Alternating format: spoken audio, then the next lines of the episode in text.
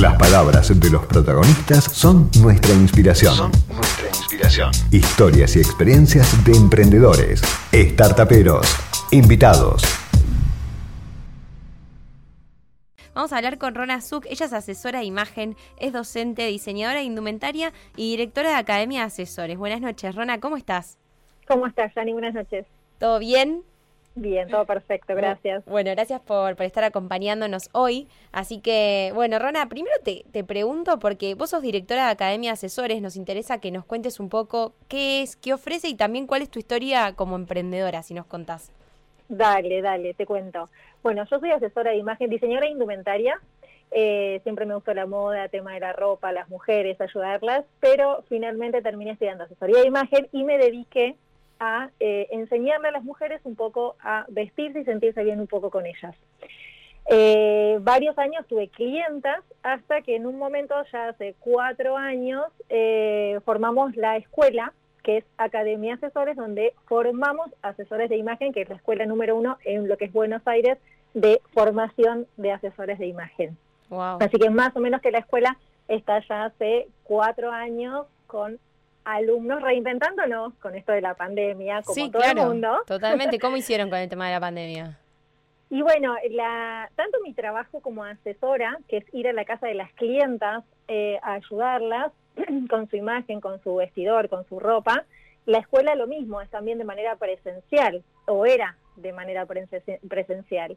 Eh, la verdad que con la pandemia lo que tuvimos que hacer es virar todo el modelo a un modelo completamente digital, como viró la educación.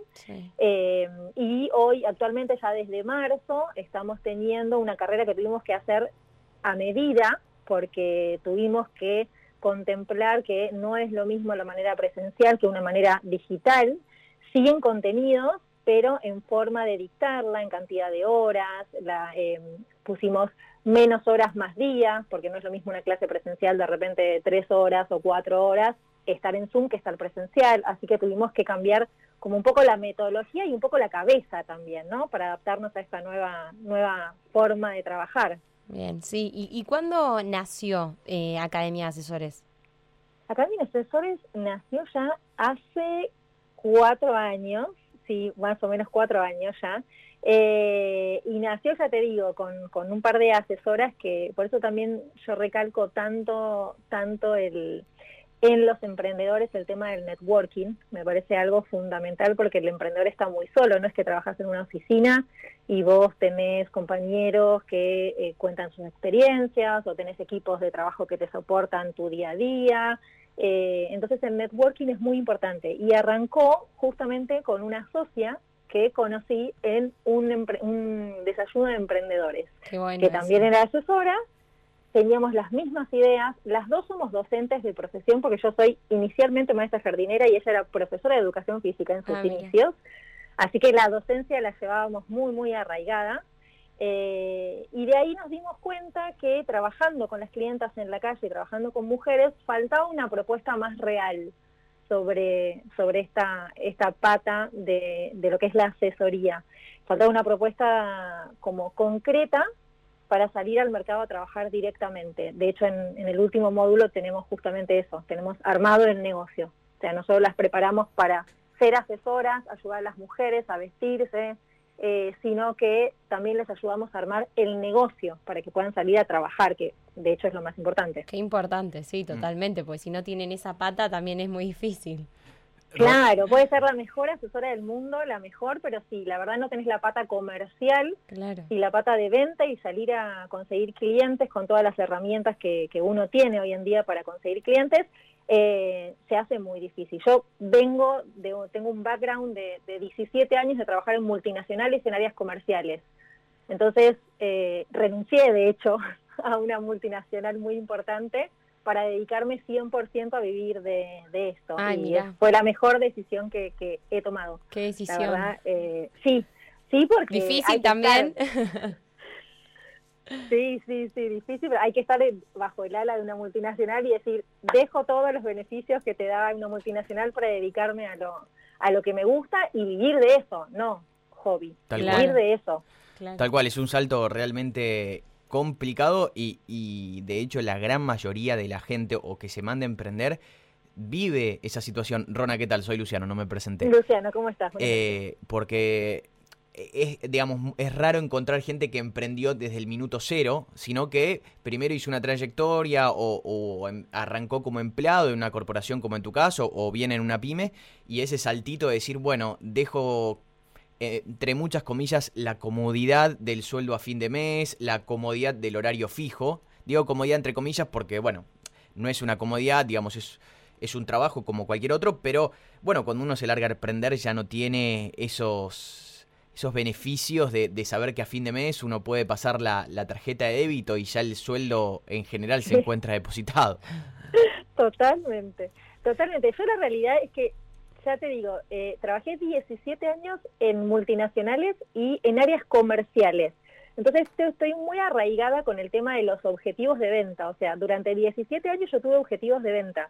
O sea, entonces es como que siempre ese motor de vender hacía que mi sueldo creciera. Si yo no vendía, cobraba, como vos bien decís, tenía la plata depositada, pero cuanto más vendía, más cobraba. Claro. Eh, entonces, esa pata me parece que, eh, que es un gran diferencial y que es lo que mucho yo trato, de hecho también hago mentorías a emprendedores para pasarle un poco esta mentalidad corporativa. Yo lo que digo a los emprendedores es eso, o sea, sos una empresa.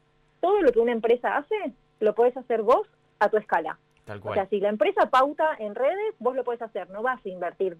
Tal cual. Claro, no vas a hacer el mismo presupuesto, claro. Claro, pero lo que es el, la, planificación de lo que hace una empresa en, en, todas las áreas, para que una empresa funcione tiene que tener todas las áreas que funcionen, desde recursos humanos, logística, marketing, ventas, comercial, operaciones.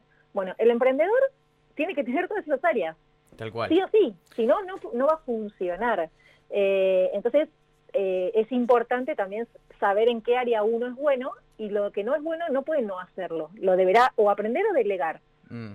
Pero mm, esa, es, importante. Esa, difícil tarea del emprendedor de delegar, ¿eh? que una palabrita tan fácil, pero al mismo tiempo en ese momento dice, ay, no, pero si lo delego no, lo va a hacer igual que yo. Ah, qué bien. Es complicado, es complicado delegar. La verdad que en general es uno de los grandes problemas que tenemos todos los emprendedores, me incluyo, ese, primero, digamos, a pagarle a una tercera persona, que bueno, a veces cuesta, viste, atarse, pero... Sí, pero va más allá de, lo que es la plata y todo eso, es decir, no lo va a hacer como lo voy a hacer yo con la misma pasión y con la misma dedicación, es ese miedo, pero bueno. Hay que encontrar a la persona y armar el equipo adecuado, como hablamos siempre. Eh, Rona, ahí me interesa preguntarte, vos sos una gran, gran utiliza, utilizás muchísimo todo lo que es digital. De hecho, tenés más de 50 mil seguidores en, en, Instagram. Nos interesa conocer cómo hiciste para llegar a esa cantidad de seguidores, para que la gente te siga, cómo se genera ese volumen de, de y que la gente obviamente crea en tu contenido, crea en vos, mm. te crea en vos. ¿Cómo se hace eso?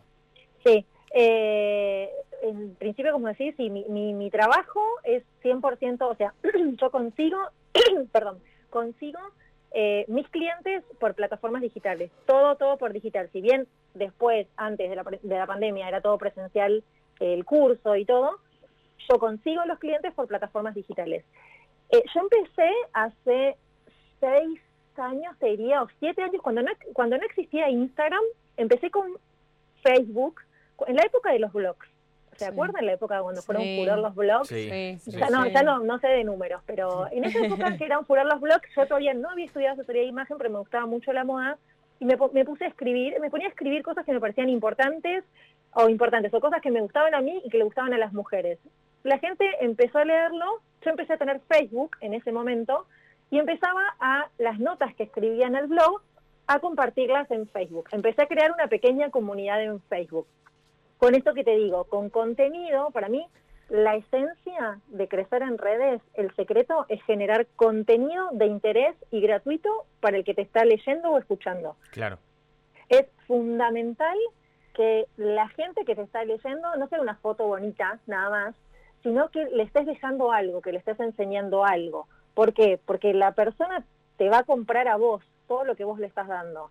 Eh, y cuando vos vendas real, un producto o un servicio, ya te compró a vos lo que le estás ofreciendo.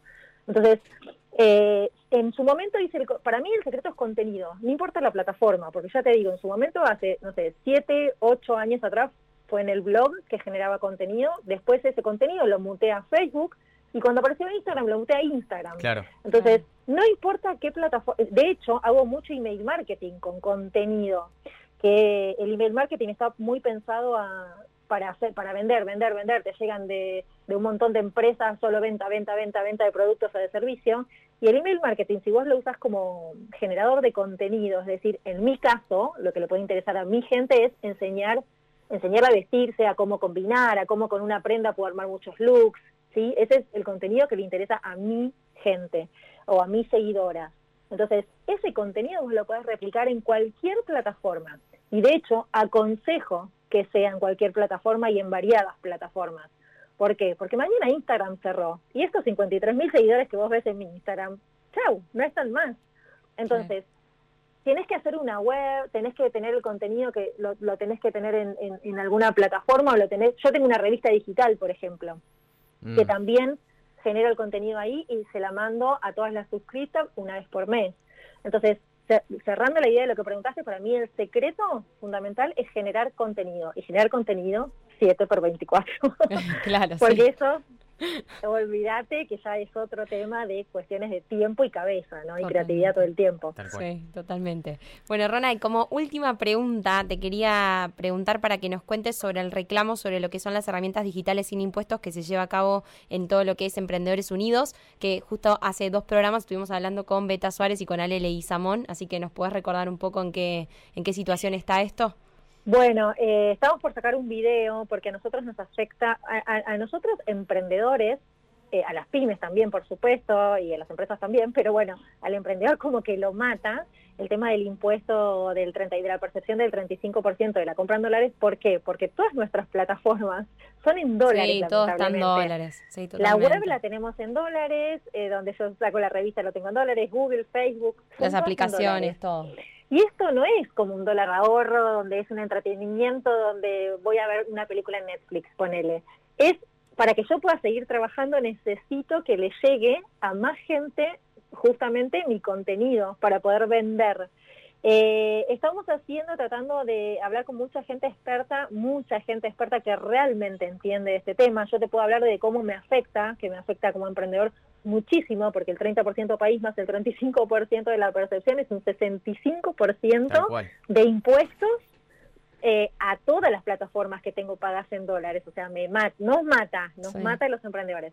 Eh, y se está lanzando, terminamos de armar un video como explicando toda esta problemática y estamos pidiendo que se revea esta reforma eh, que estamos planteando sobre esta nueva ley vamos a ver, o sea, no queremos que no esté esta percepción, sino que esté aplicada a lo que es dólar ahorro o a otras eh, cuestiones, no a lo que tiene que ver con las herramientas digitales o plataformas y servicios para vender, básicamente. Es el reclamo, pasa por ahí, así que ya van a tener un poco más de noticias en la semana. Bárbaro, bueno, de parte nuestra estamos acá para que, para que ir manteniendo informados a todos. Así que bueno, Rona, te agradecemos muchísimo por tu tiempo, un placer charlar con vos. Bueno, muchísimas gracias, Yani y Luciano, y bueno, les mando un beso grande. Recordarnos las redes. Las redes, sí, tuyas. Rona Suc, arroba, Rona Suc, S-U-K de kilo. Perfecto, buenísimo, Rona. Y acá, ah, perdón, no, Academia Asesores es la escuela. Perfecto, buenísimo. Bueno, Rona, muchísimas gracias. Muchísimas gracias a ustedes, chicos. Un beso. Un beso. Chao, chao. Nos informamos, debatimos, escuchamos y pudimos opinar y aprender la realidad que nos toca a todos. Así termina Startaperos. Así termina Startaperos. Un programa hecho por y para emprendedores. Nos reencontramos el próximo domingo a las 22. El próximo domingo a las 22 por Millennium 1067. 1067.